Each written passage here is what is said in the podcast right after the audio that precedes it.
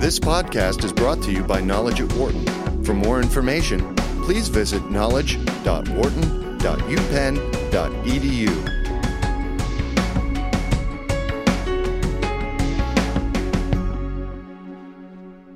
Recently, the White House brought forth a new version of their travel travel ban, which focused on seven countries, since amended now down to six. But judges in Hawaii and Maryland quickly put the new ban on the shelf with the prior ruling. In Hawaii, a temporary restraining order was put in place. In Maryland, an injunction was granted saying that the ban violated the First Amendment. And now the Justice Department has filed papers to go after the ruling in Maryland. And there, there are a set of reasons why, which we will dig into in just a little bit. In just a second, we're going to be joined by Kermit Roosevelt and Sarah Paoletti, who are professors at the University of Pennsylvania Law School. Uh, Sarah Paoletti dran- directs the Transnational Legal Clinic. Sarah joins us right now. Sarah, great to have you. Thank you very much. Good to be here. Great. And Kermit, great to have you as well. Thanks. Happy to be here. Thank you. Kermit, I mentioned the, the Maryland ruling at the top um, might be a focus for a couple of reasons. One is the fact that it was an injunction and not a temporary restraining, restraining order, correct? Uh, yeah, that's right. Why? Why? Why then the focus more so on the Maryland piece to this? Well, an injunction is, is a little bit more of a, a permanent disposition. So the temporary restraining order is going to expire on its own. It's just designed, designed to preserve the status quo while litigation goes on. Um, an injunction indicates a more uh, settled view of the merits. Sarah, if if we have two judges that have made these uh, decisions here in, in, the last few days, and let's say that that the the, the White House looks to uh, looks to the Maryland ruling as a way that they can upend this, there still is the Hawaii ruling as well, correct? Correct. So, correct. so I mean, the, the White House is really playing up against against two fronts at this point. That's right and I anticipate that we'll see more coming out of Washington State, the Washington State case as well. Now, the Washington State case, that can still be a factor in this? I think it can. Um, we'll see what they decide to do in light of in light of the Hawaii and the Maryland decisions, and whether they continue to move forward. But I think it's it's anticipated that they will continue to move forward with their case as well. Are, are we getting close to a point, Sarah, that that the White House is, and, and part of this also plays into the fact that uh, President Trump said late last week that uh, this second version of the of the travel ban was just a watered down version of the first one, which is part of the reason why uh, I think the the justices are saying, or I should say, the judges are saying uh, that this second bill is basically the same as the first. Correct? Right. I mean, the courts are are looking at what's going on in the context in which the new memorandum, or sorry, the the new executive order was was introduced and the comments made, yes, that this is, is a secondary, uh, a watered down version. Um, even though the text of the the executive order itself talks about how it is responding to and it is not a Muslim ban and it is not for religious purposes and reiterates the national security issues.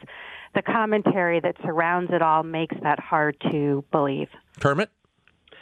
Um, yeah, you know, so what's happening here is the, the judges are treating this as though it's basically an attempt to pretty up or improve the first order.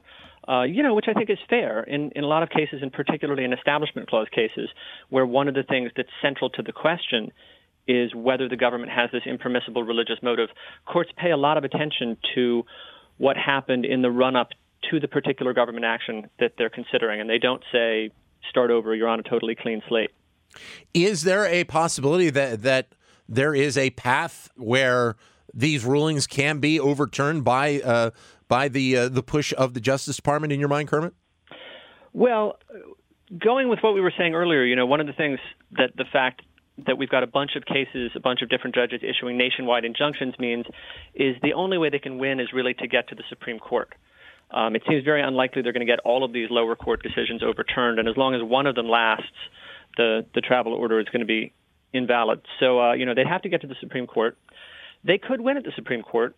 You know if if um, Gorsuch is in there by the time this gets up there, um, they'll they'll be back to basically the five four conservative majority they had.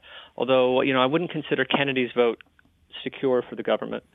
Um, you know people who are interested in judicial independence, which Kennedy certainly is, um, and strong judicial review in appropriate cases are probably not going to be that receptive to this administration's arguments. Uh, what is the path then for this potential order to get to the Supreme Court? Well, I think you know you'll get a, an opinion by a circuit court of appeals, and then um, whoever loses, I think, would probably try to take it up to the Supreme Court. Sarah, I think that's right. Right, um, and we'll see kind of which court gets there first, and whether ultimately it's presented as a circuit court split. Um, I, I'm not sure what we'll see. We are joined by Kermit Roosevelt and Sarah Paoletti of the University of Pennsylvania Law School. Uh, Sarah also directs the Transnational Legal Clinic. Your comments are welcome at 844 Wharton, 844 942 7866. Or if you'd like, send us a comment via Twitter, either at BizRadio111 or my Twitter account, which is at Dan Loney21. I guess, Sarah, the other interesting thing about the Washington case is the, the judge in that case uh, said that there were enough differences between the two rulings that, that his ruling actually didn't apply. Can you take us a little bit further into that? Yeah, I mean, he he did say the new executive order is a new executive order. It's a different executive order, and it has to be evaluated on its own merits, and therefore um, the old TRO won't stand, and he needs to hear hear again. Right? He needs to hear again from the parties, and they can't they can't let the earlier case rest. I don't know if that necessarily means that he will go in a different direction or, or necessarily means that he will treat this and, and look at this in isolation of what has been said and, and what the earlier order was and the commentary around the earlier order. I just think he feels like in order to have some some merit moving forward, he needed to at least assess this new executive order. Um, in light of the previous decisions, perhaps, but needs to to issue a ruling on this new executive order because the old executive order on which he ruled no longer stands. Kermit, how did you, how did you read that? Um, yeah, I think people have been giving too much significance to that. You know, so he he enjoined the old executive order. The administration comes out with a new one. It's definitely different in some ways. You know, it doesn't have the the same application to green card holders. Um, it changes the list of countries to a little bit. It's got um, uh, some findings in support of it and so on. So it's definitely a different order. And it would have been quite extraordinary for him to say, I enjoined the old one and my injunction applies to this new one without having any sort of hearing. Right. Um, I mean, it, it may well be the case, what other courts have said suggests that it is, that the reasoning behind the injunction applies to this one, you know, and, and indicates that this one too should be enjoined. Um, but to, to just say that the old order covers the new, that the old decision covers this this new travel order would have been very unusual, I think. Yeah, yeah going back to something we talked about a second ago, and I, I think it, it, it really applies here is the fact, Kermit, that uh, you know the commentary by uh, by the president and by other people about the original order and now this one. That commentary is part of the record, and it is part of the process uh, of uh, of these judges deciding whether or not this is a, a legal entity or not. So, I mean, it's hard to get past that if you're a judge right off the bat, correct? Yeah, I think that's that's what we're seeing. The the big question in people's mind was to what extent will judges allow the administration to start over? Um, from a tactical perspective, the Trump administration made a lot of mistakes in rolling out the first order. So, you know, they didn't consult with relevant agencies, which undermined their claims about national security. They had all of these statements in the campaign and then afterwards about a Muslim ban. Right. And all of that stuff put together made the first order look really bad. And they were trying for, you know, sort of a do-over. Now, we're going to try to do it the right way. Um, and the question is, can you make the judges put all of those prior things out of their minds or not? And people didn't know. You know, the Supreme Court hasn't been exactly clear about when and how much courts should pay attention to things that happened before litigation and out of court statements and things like that. Um, and and basically, what we're seeing is that the courts are saying we're not going to forget all of that. You know, you did this the first time; it looked improper. We think you're still trying to do the same thing. Kermit Roosevelt and Sarah Paoletti join us. Your comments welcome at 844 Wharton, 844 942 7866. We're talking about the uh, the latest uh, travel ban brought forth by the White House. Your comments again, 844 942 7866. Or if you can't get to your phone, you can send us a comment via Twitter, either at Biz Radio, B I Z Radio 111, or my Twitter account, which is at Dan Loney 21. Sarah, I saw something also over the weekend about a, a group of judges judges that actually wrote a dissent against the Hawaii ruling. Uh, can you take us? I don't know if you had seen that as well. Can you take us into that a little bit if you did? I did see it, and I haven't read it all. Right. Uh, so I'm afraid I can't I can't say much about it. Well, it, just in general, the fact that that that judges would be writing something like this against that is that a common practice that you see normally, or is this really something out of the norm? It's it's not something that I've seen before um, for judges to to independently issue those dissents, and I've been following the dissents I mean, so there are the dissents coming out of out of the Ninth Circuit for the for the Washington State case and the decision not to have the rehearing en banc that folks have been paying attention to, uh, and I think they're looking at at the whole picture in doing that. Kermit. Well, um, you know, judges judges frequently dissent. I, am not sure it's it's that surprising. Um, and then if you look at who the judges are, one of the opinions that people have been looking at was written by Jay Bybee um, who was appointed by George W. Bush and was sort of notorious because after his appointment, it came out that he had been involved in the issuance of some of the memorandums authorizing torture mm-hmm. um, as a method of interrogation. And the significance of that is that he is someone who historically took a very, very broad view of executive power, of the president's power to take actions in the name of national security. So it's actually not all that surprising, I think, that, that Judge Bybee would be saying, yes, the president's power extends this far. The interesting thing about the Bybee dissent was that while he was saying these things about how much power the president has to defend the nation, he also put in some paragraphs that were really a direct criticism of, of the Trump administration and what Trump has said about judges, because he was also saying it's very important that the independent judiciary be respected, and the executive branch not try to undermine the legitimacy of judicial rulings. Well, and then I guess that brings up a, a, bigger topic, which you just kind of alluded to, Kermit, is just the the ability of the president to kind of take this action where th- there is a view of national security in his mind, in this case, uh, uh, that that that should play out. How strong should the president's ability be to do something like that in your mind? Well, you know, that's one of the hard questions of constitutional law, and it, it comes up over and over again. Um, in World War II, the courts said we should be very deferential, and they let FDR lock up Japanese Americans and take them out of their homes and make them leave the West Coast.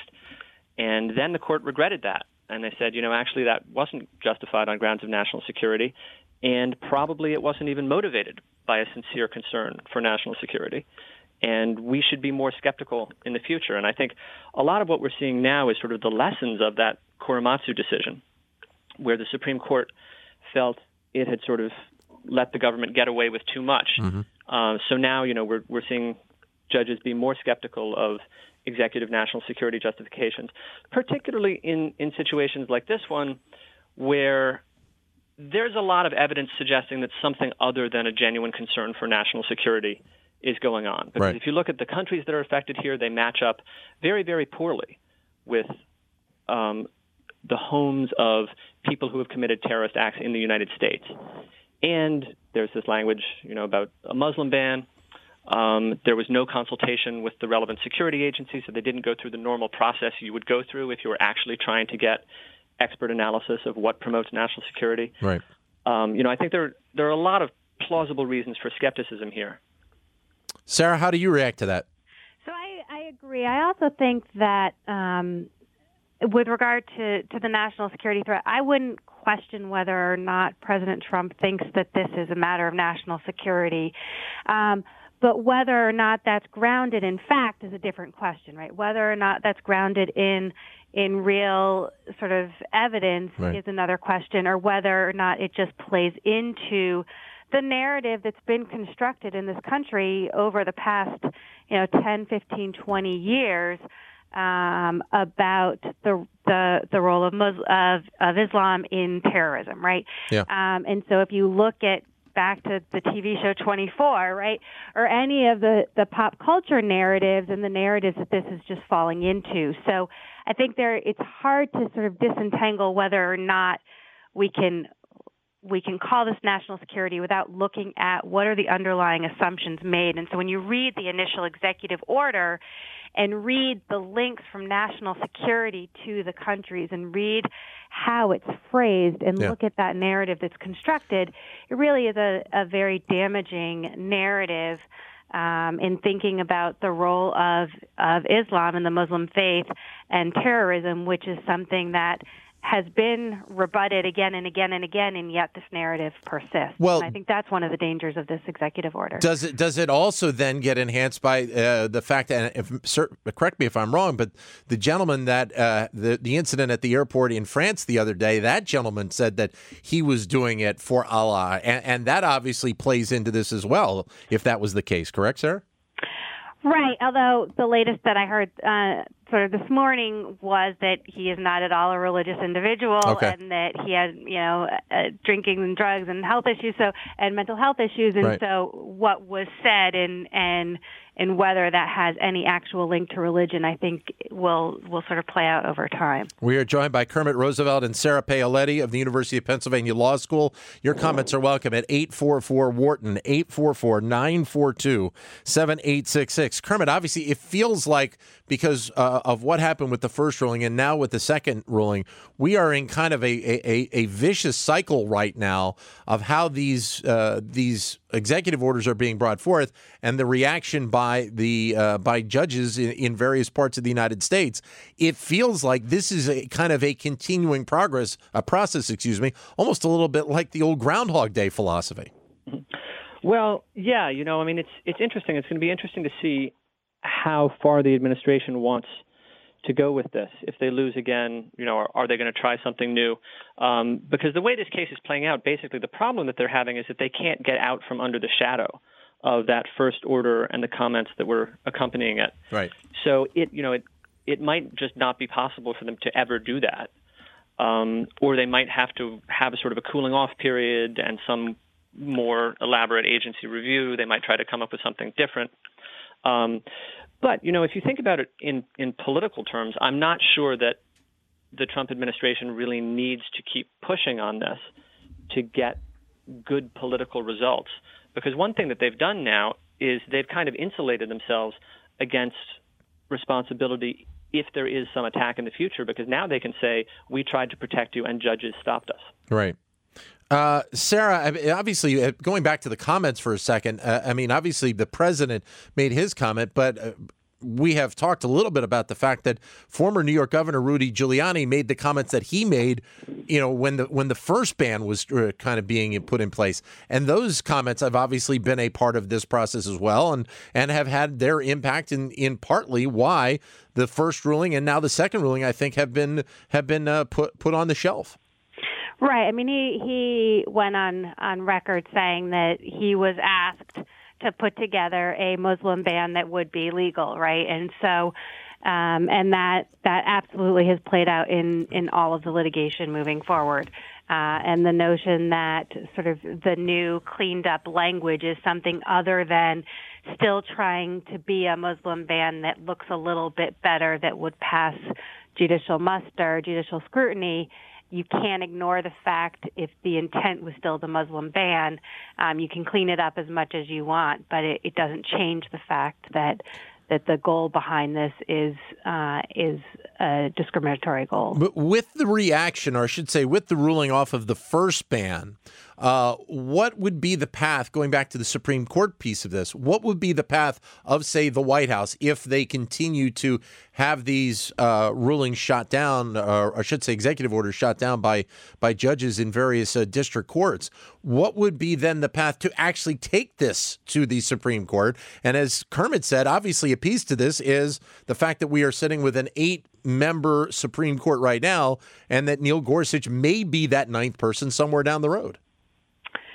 Yeah, and I I think in timing is everything, and and I think we'll see. But it looks as though um, that nomination will probably move forward, and I suspect it's not going to take a huge amount of time, and it will take time for cases to make their way. Uh, and for this case uh, to make its way to the Supreme Court. So I think the arguments will continue to be the same by the part of, of the Department of Justice on behalf of the administration um, that this is within their uh, authorities under the under the Constitution and under the Immigration and Nationality Act. Um, the the within the authority that's been granted to them by Congress and by the Constitution to make determinations in the interest of national security, and they will stick with that argument. I think probably all the way through. Kermit. Um, yeah, I mean, I think it's it's probably definitely not in the administration's interest to go to a Supreme Court that only has eight members, um, right? Unless they manage to win below, you know, and then then probably the challengers to the order wouldn't take it up as long as they've got at least one nationwide injunction still in place. Um, so, you know, with an eight-member court, you've got the four conventional liberals who probably would not side with the administration. Right on this, uh, which means you know the worst they could do would be would be a tie. Uh, so the administration is probably going to want to wait until they get some nominee through before they actually get Supreme Court review on this. I would think. But you said it was. Uh, did you say uh, Justice Kennedy may be the one vote that that could be kind of a sway vote in this process? Well, it's it's hard to tell, you know, because there there are a couple of different intersecting concerns here. Okay. You know, justices have views on different issues, and not all liberals and all conservatives think alike on all issues. So one thing you've got going on here is deference to the president on national security issues. And traditionally conservatives are more deferential on that. But another thing that you've got going on, and Trump has really highlighted this issue with his statements about judges and his criticisms of the ruling, right. is judicial independence. And plenty of conservatives are also very strong believers in judicial independence. Right. Um, Justice Scalia was, for instance, and Justice Kennedy is too. Justice Kennedy is probably the justice on the court now who has sort of the largest view of the judge's role in society, um, and he certainly is not going to be um, sympathetic to an administration that's attacking judges and calling them so-called judges and suggesting that there's something illegitimate about rulings that disagree with the, the president's views. Kermit, I know you have to run. Uh, thank you very much for your time today. Thank you. Thank you. All the best. We continue just for another moment with Sarah Paoletti. Uh, Sarah, how do you expect this all to play out? I mean, are we going to continue to see more of the same in the weeks and months to come? You know, I think that's a very good question. Um, and, and what we've seen is when one thing starts to go not quite President Trump's way, he throws something else out. Um, and so they're sort of the constant state of distraction. And so I think, um, I don't think that that the administration is going to concede on these executive orders. I mean, I'll point out, as I've pointed out before, the other aspects of the executive orders and the different executive orders that have been followed up by policy memorandums from the Department of Homeland Security on the immigration front are, um, I think, equally, if not more damaging um, in terms of immigrant communities across this country and the reputation of this country internationally, right? It plays out a little bit differently. It's not quite as in your face as, as the, the Muslim ban rhetoric. Um, but it may be that they push this and decide that they've they've used this as a distraction and and in the meantime they are um, conducting home raids and, yeah. and other immigration enforcement actions.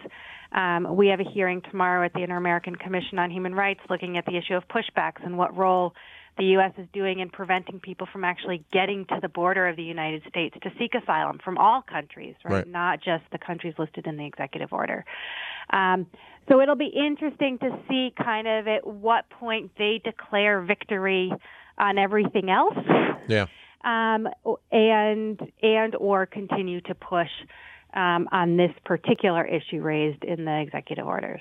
Great to have you, Sarah. Thank you very much for joining us on the show. Thank you. Thank you. Sarah Paoletti, and uh, before that, Kermit Roosevelt uh, from the University of Pennsylvania Law School joining us. For more business news and analysis from Knowledge at Wharton, please visit knowledge.wharton.upenn.edu.